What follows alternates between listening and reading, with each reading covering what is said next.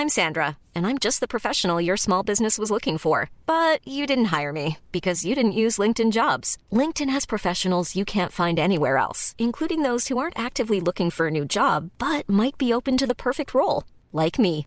In a given month, over seventy percent of LinkedIn users don't visit other leading job sites. So if you're not looking on LinkedIn, you'll miss out on great candidates, like Sandra. Start hiring professionals like a professional. Post your free job on linkedin.com slash people today.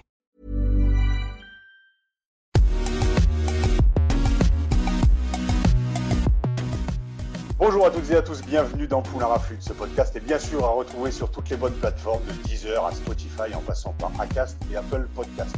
N'hésitez pas à nous noter cinq étoiles, dix étoiles, vingt-sept étoiles et à vous abonner. Comme ça, vous recevrez en retour les nouveaux épisodes directement sur votre appli chaque semaine.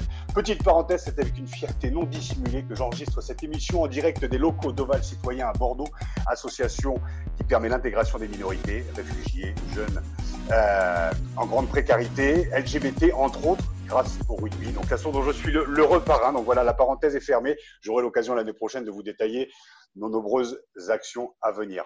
Allez, c'est parti.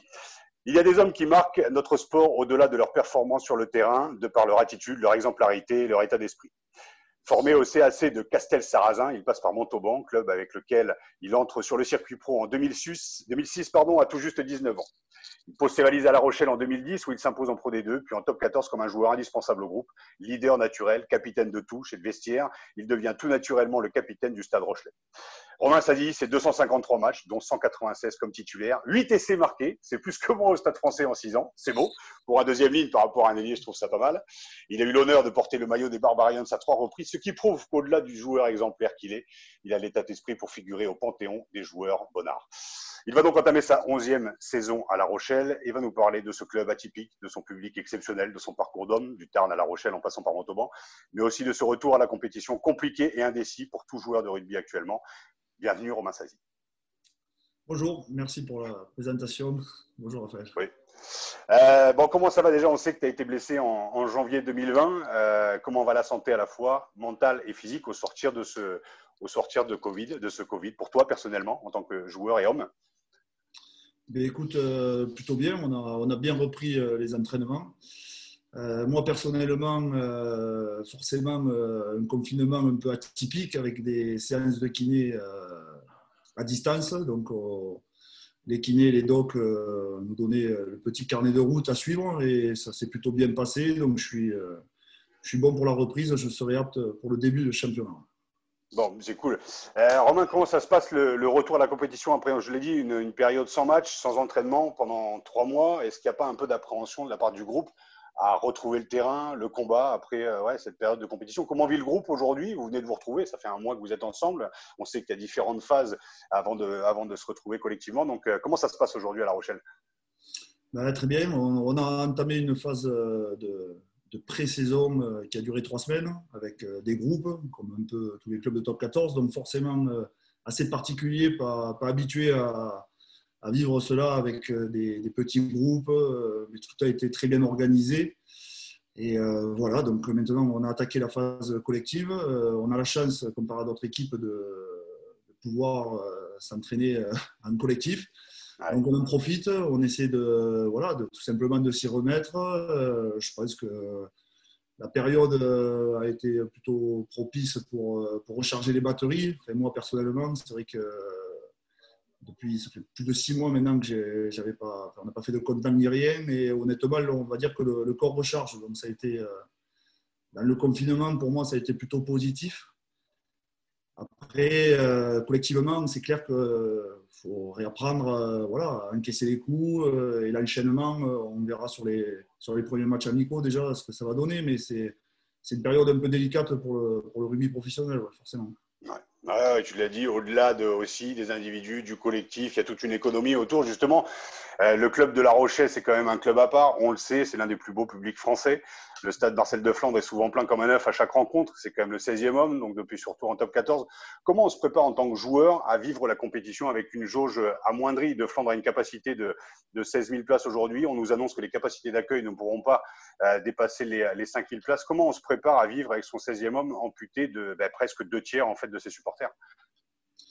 Ouais, je t'avoue qu'on euh, est un peu dans l'inconnu là-dedans, parce qu'on n'a pas l'habitude, même les matchs amicaux, euh, c'est souvent plein, de Flandre euh, plein à craquer à chaque fois. On a le public qui pousse énormément à domicile.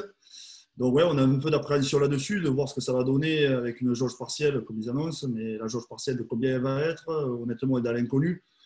Après, euh, les supporters, forcément, euh, on va dire le mécontentement commence à... à grandir, ils ne savent pas du tout à quoi va s'en tenir et nous non plus. On espère que ça sera au maximum, que, qu'il y aura très peu de, de mécontents.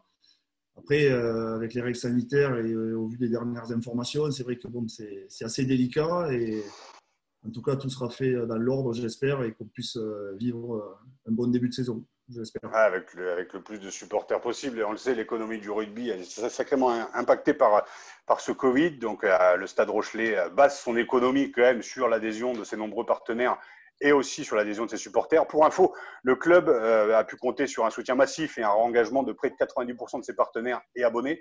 Au-delà de la baisse des salaires actée assez rapidement quand même par les joueurs, par le staff et par les bureaux, est-ce que quand on voit l'engouement du public, l'engouement des partenaires, justement avec les chiffres que je viens d'énoncer, est-ce que ça n'apporte pas une source de motivation supplémentaire pour les joueurs pour franchir ce fameux cap ? Et on va en reparler après, ce fameux cap tant espéré de voilà, cette montée en top quatorze, cette installation aujourd'hui dans laquelle est La Rochelle euh, en top quatorze. Est-ce que pour un joueur et pour un collectif, ce n'est pas une source de motivation supplémentaire de, bah, de voir en fait qu'il y a une énorme adhésion, même si le Covid a fait quelques ravages ? Ouais, forcément, dans le rugby, quand tu commences à parler de salaire, euh, c'est un peu délicat, surtout euh, quand tu parles de baisse. Mmh. Mais après, je pense que c'est une question euh, voilà, de, on va dire, de relation, d'avoir de confiance. Euh, une, tout a été très bien expliqué. Euh, le déficit, comment ça se passait, les, les pertes futures qui allaient être euh, engagées avec ce, ce fameux virus. Donc, euh, tout a été assez clair. Je pense que l'effort a été fait euh, par les supporters. Ils ont abandonné euh, la plupart euh, les, les derniers matchs, ils n'ont pas pu euh, voir. Tout le monde a renoncé. Les partenaires aussi euh, se sont assis sur, euh, on va dire sur une belle somme aussi. Donc euh, l'effort a été euh, collectif. Et c'est bien, c'est ce qui représente pas mal La Rochelle pour une club famille. Je pense que c'est vraiment le cas. Donc euh, tout le monde a été concerné et tout le monde est dans le même bateau, j'ai envie de dire. Et c'est ce qui fait euh, notre force.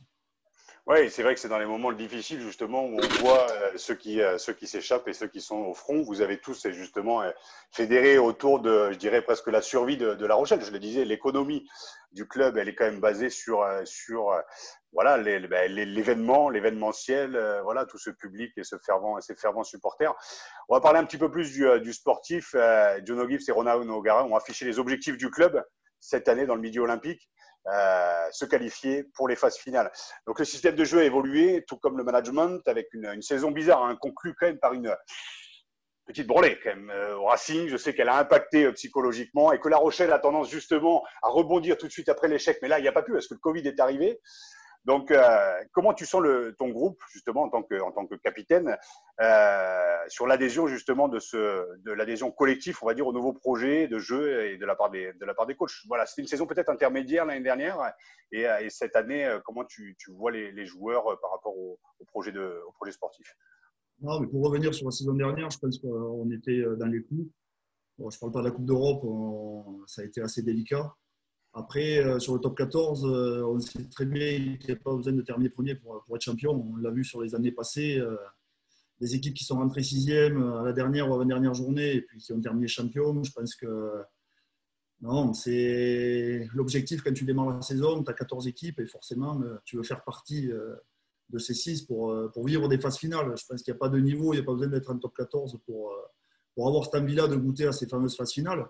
Après, euh, au vu des derniers échecs, euh, oui, euh, tomber deux fois en demi-finale, euh, tu as forcément envie de découvrir le Stade de France euh, pour une finale avec tes supporters, sachant qu'on a des supporters qui sont assez exceptionnels là-dessus. Euh, on, on l'a vu sur tous les déplacements, c'était au Racing pour le barrage, enfin, ils se déplacent en nombre. Et... Non, je pense que c'est euh, pour cette année-là, euh, on va souhaiter euh, déjà de pouvoir la disputer. Ça serait déjà une très bonne chose. On l'espère, avec des supporters, deuxièmement, et après euh, arriver à, voilà, à rentrer dans, dans ces six et arriver à faire des phases finales, forcément, euh, ça serait, ça serait parfait. Ouais, ce serait, ce serait génial, en tout cas pour le peuple et aussi pour vous, parce que toi, c'est, voilà, comme je l'ai dit, tu as, tu as tout connu, Pro D deux, top quatorze, et puis cette montée en puissance. Et c'est vrai que là, alors justement, je voulais revenir un petit peu sur, sur le casting. J'ai quand même mis en avant, euh, au-delà de toi en tant que capitaine, il y a quand même Bougari, Atonio, Priso, Skelton qui vient d'arriver, Aldrid, Gourdon, Liebenberg, Vito, Kerbarlo, Plisson, Boccia, Doumerou, Saint-Zel, Rothière, Dulin. Et Leitz qui vient d'arriver aussi en tant que carrière. Ça a de la gueule tout ça. Donc sur, sur le papier, voilà, le recrutement a été ciblé stratégiquement, on le sait. Et tu connais justement ce club par cœur. Euh, tu y es depuis deux mille dix, tu as connu les montées, tu as vécu cette belle évolution, comme je le disais, et cette stabilité en top quatorze. Qu'est-ce qui manque aujourd'hui à La Rochelle, selon toi, pour franchir le cap et atteindre les phases finales et le fameux Saint Graal, le Stade de France, avec les supporters derrière? C'est quoi? De la constance, de la maturité par rapport au groupe, c'est, euh, qu'est-ce que c'est selon toi en fait qui pêche? Bon, déjà sur, le, sur l'effectif, je pense qu'il a cette année il a été complété, ça c'est clair, il a été plutôt bien ciblé. Après on a des jeunes aussi qui rentrent, je pense que ça va faire un bon mélange. J'ai, j'ai beaucoup d'ambition pour cette saison. Je pense qu'entre l'expérience des anciens, on a les internationaux, à tous les postes on a, on a de très bons joueurs. Après voilà, il faut qu'on, faut qu'on se mette dans la tête qu'on n'ait plus l'invité surprise et que il faut absolument franchir ce cap et y arriver. D'autres, ils sont arrivés. La Rochelle n'a jamais été champion, c'est clair. On va dire qu'on veut être les premiers, forcément. Mais pour ça, il faut faire beaucoup de sacrifices. Je sais très bien, les saisons sont très longues. Il faut une petite part de chance et surtout beaucoup s'y filer et beaucoup bosser. Et puis, on y arrivera.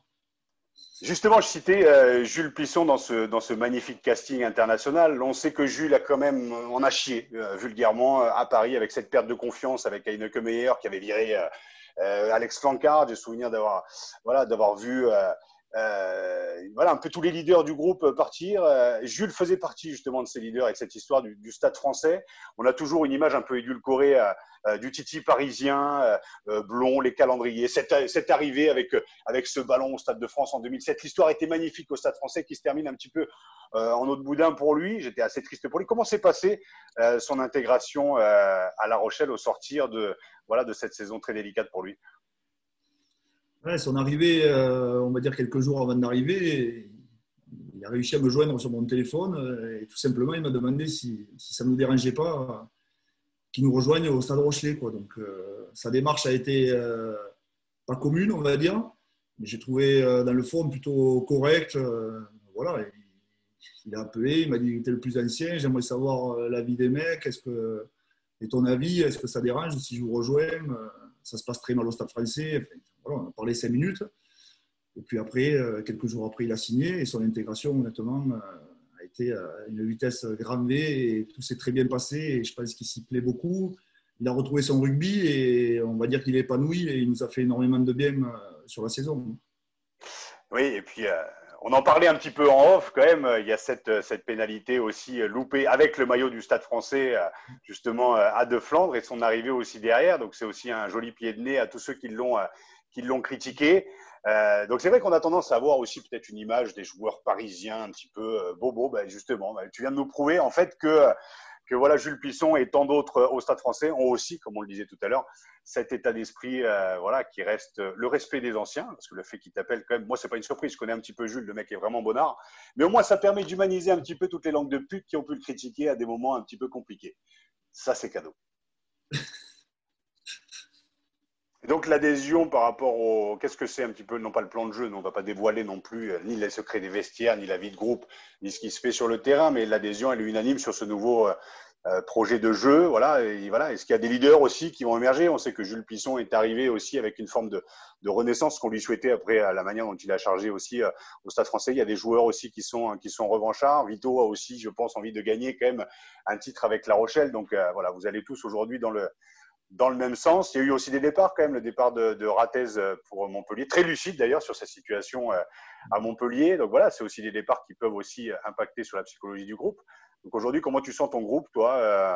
Alors c'est une fois de plus difficile, c'est une question difficile parce que, et c'est la question que j'ai posée aux douze différents intervenants avant toi, c'est aujourd'hui, on navigue à vue, on ne sait pas trop si on va jouer, si on va jouer dans quelles circonstances, après, derrière, mais déjà la vie de groupe en tant que telle, est-ce qu'il y a des stages de prévus, est-ce que les, les, les matchs amicaux vont être maintenus, comment vous naviguez sur le prochain mois là? Non, mais deux matchs amicaux, on commence la semaine prochaine par, par Toulouse, Et après, on enchaînera avec Agen euh, à Deflandre. Puis après, le championnat commence. Hein. Normalement, le calendrier, il est posé. Nous, dans notre tête, c'est clair. Après, on fera avec les éléments extérieurs si jamais euh, il y a des modifications. Mais euh, honnêtement, euh, c'est la cohésion qui va, voilà, qui va faire pencher la balance. Et il faut, euh, il faut un groupe euh, hyper soudé. On, au vu des dernières saisons, quand tu regardes les champions, généralement, je pense que si tu leur parles de groupe, euh, ça répond présent. Quoi. La cohésion du groupe. Euh, alors oui, le talent rugbystique, euh, forcément, il faut un plan de jeu, il faut quelque chose de, de très carré. Et... Mais je pense que l'avenir est aussi dans le, la cohésion de quarante mecs qui vont dans la même direction. Et je ne dirais pas qu'ils vivent comme des frères, mais, mais presque. Quoi. Mmh.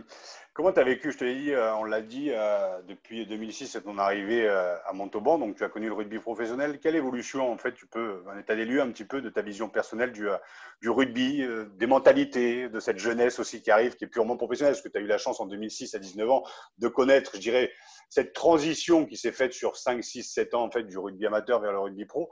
Qu'est-ce qui a évolué, selon toi, euh, en bien dans le rugby et aussi les dérives qui peut, que, que peut connaître aussi le, le rugby. Sans langue de bois, après, euh, je sais que c'est un, ça peut être des sujets un petit peu délicats, mais voilà, tu es quand même un vieux roublard aujourd'hui, euh, hein, seize ans aujourd'hui, dans le, enfin quatorze ans et la quinzième année maintenant dans, le, dans l'élite du rugby. Qu'est-ce qui a évolué selon toi dans ce, dans ce rugby au niveau des mentalités et des personnalités? Bon, après déjà, je pense que tout le monde est clair là-dessus, les physiques ont changé. Avant, c'était un par équipe. Qui faisait cent trente, qui faisait un peu peur à cent trente, cent quarante kilos, qui pouvait secouer les types. Des Benjamin Sade, des Tulagi, euh, voilà. Mais le problème maintenant, il y en a, il y en a sur toutes les lignes. Donc, euh, c'est, ouais, ça, c'est plus lourd, ça va plus vite, ça frappe un peu plus. Euh, non, c'est, on va dire que c'est un peu plus dur à encaisser. Ouais. Je pense que physiquement, l'évolution, je l'ai sentie. Après, sur euh, le ressenti des mecs, euh, humainement, je ne pense pas, non. Il faut qu'on arrive à faire passer le, le message aux futures générations.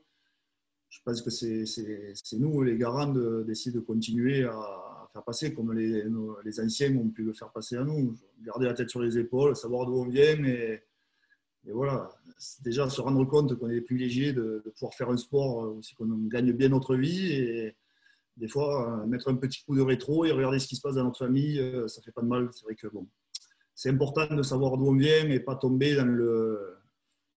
Je sais pas, c'est. Je pense pas, honnêtement, nous, sur la, la Rochelle, on a des jeunes qui ont la tête posée, ils sont plutôt, euh, on va dire, bonnards et respectueux des anciennes, tout ça, et de l'identité du club, c'est, c'est hyper important. Je pense que c'est basé là-dessus et c'est notre ligne directe. Sur La Rochelle, c'est déjà respecter le club, l'équipe, et après le joueur passe après. Quoi. Il faut qu'on arrive à garder, euh, voilà. Je sais pas, moi je suis, je suis garant de ça et j'espère que j'arrive à le faire bien passer et puis euh, on y arrivera en gardant ses valeurs. Ça a l'air en tout cas, et, euh, et c'est vrai que le Covid en fait a peut-être aussi redistribué les cartes. On parle aussi d'une baisse du salary cap et euh, ça peut-être que ça humanise un petit peu notre sport qui a. qui s'est aussi un peu enflammé avec l'arrivée en Coupe du Monde en deux mille sept, les salaires qui ont explosé, voire qui ont vraiment explosé au niveau des gifs. Donc aujourd'hui, l'économie va être revue à la baisse et peut-être que ça va aussi changer les, peut-être pas les mentalités, mais voilà, remettre le rugby à sa place. Je ne vais pas parler de rugby village parce qu'on en est très loin. Il faut faire la distanciation entre le rugby amateur et le rugby professionnel. Euh, professionnel. D'ailleurs, le rugby amateur a tendance justement à s'identifier un peu trop au rugby professionnel. C'est vraiment deux mondes complètement différents. Mais ces fameuses valeurs que tu as connues quand tu avais dix-huit ans, que j'ai connues aussi à Beauvais en quatre-vingt-dix-huit et voilà, qu'on a réussi à connaître, il faut arriver, comme tu le dis, à, à les faire perdurer. Et peut-être que le Covid, en fait, euh, va, re, voilà, va peut-être euh, rabaisser non pas les égos, mais justement cette inflation au niveau des salaires et peut-être au niveau de certains euh, comportements. Il y a aussi, alors, on pourrait aussi parler des réseaux sociaux, mais je ne pense pas que tu sois le premier euh, garant des valeurs des réseaux sociaux. Tu ne dois pas non. être très, très performant à ce niveau-là. Pas très fort. Ouais.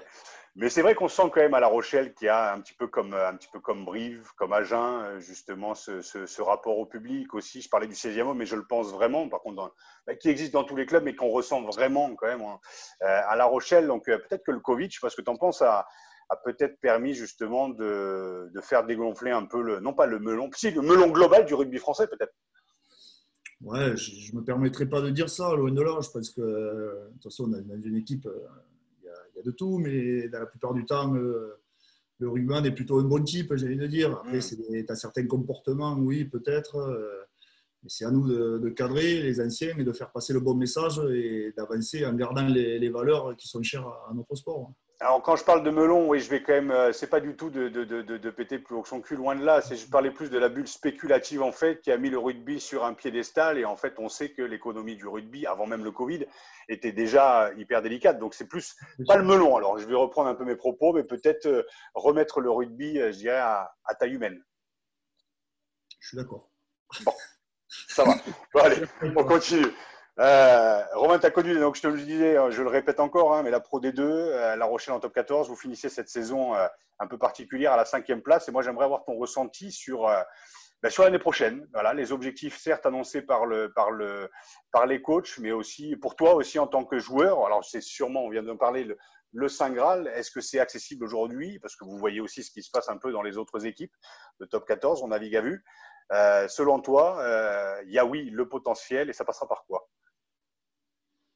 Comme j'ai dit tout à l'heure, je pense que c'est la, la cohésion du groupe et voilà, la, qu'on aille tous dans la même direction et qu'on continue à bosser. Au vu des saisons dernières, bon, on a eu cette expérience en deux mille dix-sept où c'est qu'on termine premier et puis on pense que c'est notre saison. Et alors là, peut-être qu'on manque d'expérience ou pas avec cette fameuse demi-finale à Marseille. Euh, On échoue contre Toulon, mais ouais, tout le monde nous y voyait. Et puis au final, on est reparti assez déçus.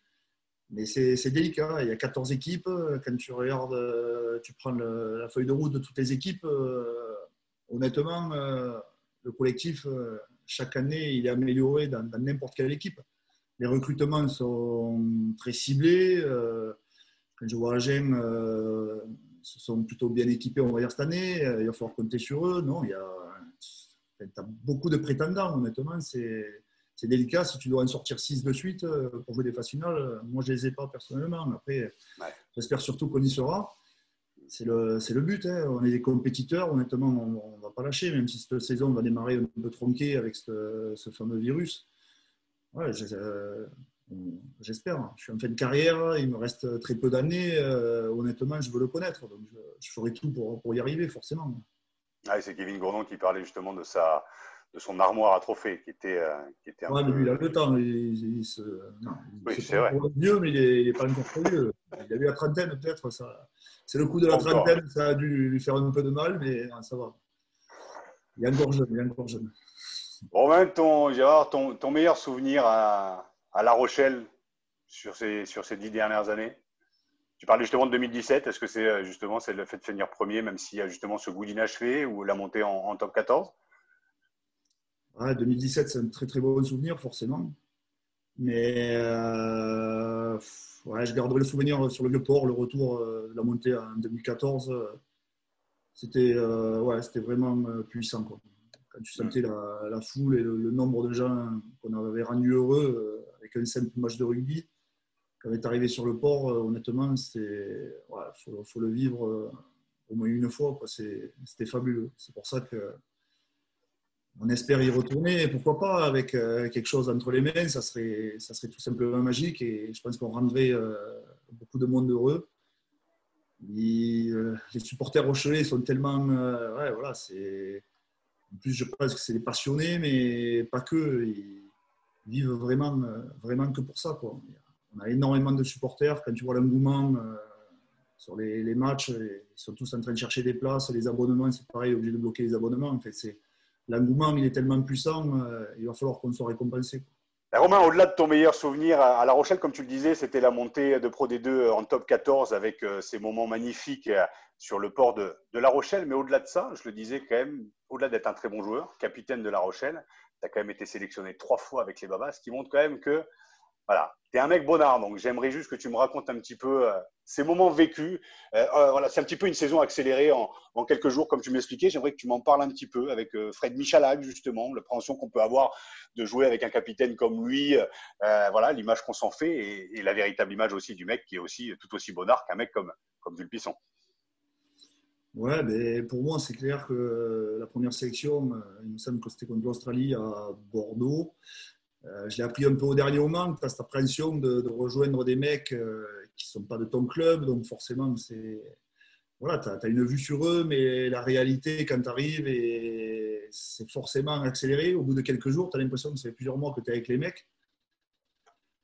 Bon, après, euh, les rencontres, tu les fais souvent, euh, les discussions entre joueurs avec un verre à la main, donc ça facilite un peu les choses, on va dire. Mais non, c'est, honnêtement, c'est une expérience euh, très puissante et enrichissante euh, sur le plan humain. Quand tu, tu représentes euh, ton pays, tu as la chance, euh, les Barbarians, c'est quand même quelque chose à part. Quand tu, voilà, ça, ça se respecte et on va dire que tu n'as pas trop le droit de tricher. Et, je sais pas, c'est, euh, c'est un rassemblement de, de mecs bonnards et c'est, c'est inoubliable. J'ai vécu euh, ouais, trois matchs, plus euh, après on a fait cette tournée en Afrique du Sud euh, avec notre capitaine, c'était Fred Michalak euh, à l'époque, en deux mille dix-sept, c'est ça. Et euh, c'est des souvenirs euh, qui sont inexplicables. C'est, voilà, tu, euh, tu vis, euh, tu passes des soirées avec des mecs, le match, la Marseillaise, tout, quand tu n'es pas habitué, tu as zéro sélection, on te balance là-dedans. Enfin, moi, j'avais connu que deux clubs. Donc, honnêtement, euh, passer un moment avec euh, une sélection de, de bons types euh, d'un peu tous les clubs euh, en France, c'est, tu le prends et tu l'apprécies et ça reste gravé dans ta tête. Je passerai tous les détails des soirées, mais c'est, c'est vraiment fabuleux. Tout ce qui est dans le rugby reste dans le rugby. On sait qu'un être humain a deux jambes, qu'avec les babas, en général, on met toujours un petit peu les chaussettes de son club de cœur. Euh, est-ce que toi, tu avais… Parce que c'est compliqué, tu as joué quand même dans trois clubs, dont, je l'ai dit, cité au début, tu as commencé à Castelsarrasin. Est-ce que tu avais une chaussette Castelsarrasin, Montauban dans la poche et une chaussette de La Rochelle? C'était quoi la couleur de tes chaussettes? Non, j'étais resté sobre, euh, chaussette de, de La Rochelle. Euh, j'avais, j'avais pas prévu le coup. On va dire que c'était… J'étais un peu le, le visu sur le coup. J'ai, non. Il y en avait qui, qui avaient pensé à tout, mais non, j'avais pas pensé. J'avais pris que les chaussettes de La Rochelle. On te souhaite en tout cas d'avoir une dernière sélection avec les Babas. Parce que ça existe. Les Babas, c'est un état d'esprit, on le sait, particulier, euh, qui ont été créés il y a plus de trente ans maintenant. J'ai eu la chance d'avoir une sélection aussi, et c'est quand même un état d'esprit particulier. Et heureux de savoir, moi je l'ai vécu en deux mille un, mais heureux de savoir que vingt ans plus tard, en tout cas quinze ans plus tard, l'esprit perdure. Donc comme quoi, ça ne bouge pas de génération en génération. On reste de beaux abrutis en troisième mi-temps et sérieux sur les deux premières. Euh, merci beaucoup en tout cas pour, euh, pour ta présence et euh, comme je dis, pour le, voilà, le meilleur pour vous pour l'année prochaine. Je ne vais pas reposer la question à savoir ce qu'on vous souhaite. On vous souhaite en tout cas de ramener le bouclier sur le port et de faire du surf avec, euh, de faire du surf avec sur le… Sur le port, ça peut être sympa, ça. Ouais, ça, c'est pas mal. C'est une bonne idée. Ouais, ouais, ouais, carrément. En tout cas, euh, merci beaucoup, Romain, et très bonne saison à toi, à, à La Rochelle. Nous, on se retrouve la semaine prochaine pour le dernier numéro de Poule à Raffut, spécial top quatorze. N'hésitez pas à partager une fois de plus l'émission sur vos réseaux. Rendez-vous la semaine prochaine avec une belle surprise, encore, et un invité de marque en provenance de Clermont-Ferrand. Je garde la surprise pour la semaine prochaine, et d'ici là, bonne semaine à toutes et à tous. Et merci beaucoup, Romain. Merci encore, c'était cool merci. de t'avoir. Et je reviendrai vers toi l'année prochaine pour parler de ces fameuses phases finales et peut-être okay. la veille d'une finale en direct sur Poule à Raffut. Merci beaucoup. C'est gentil, merci. Salut.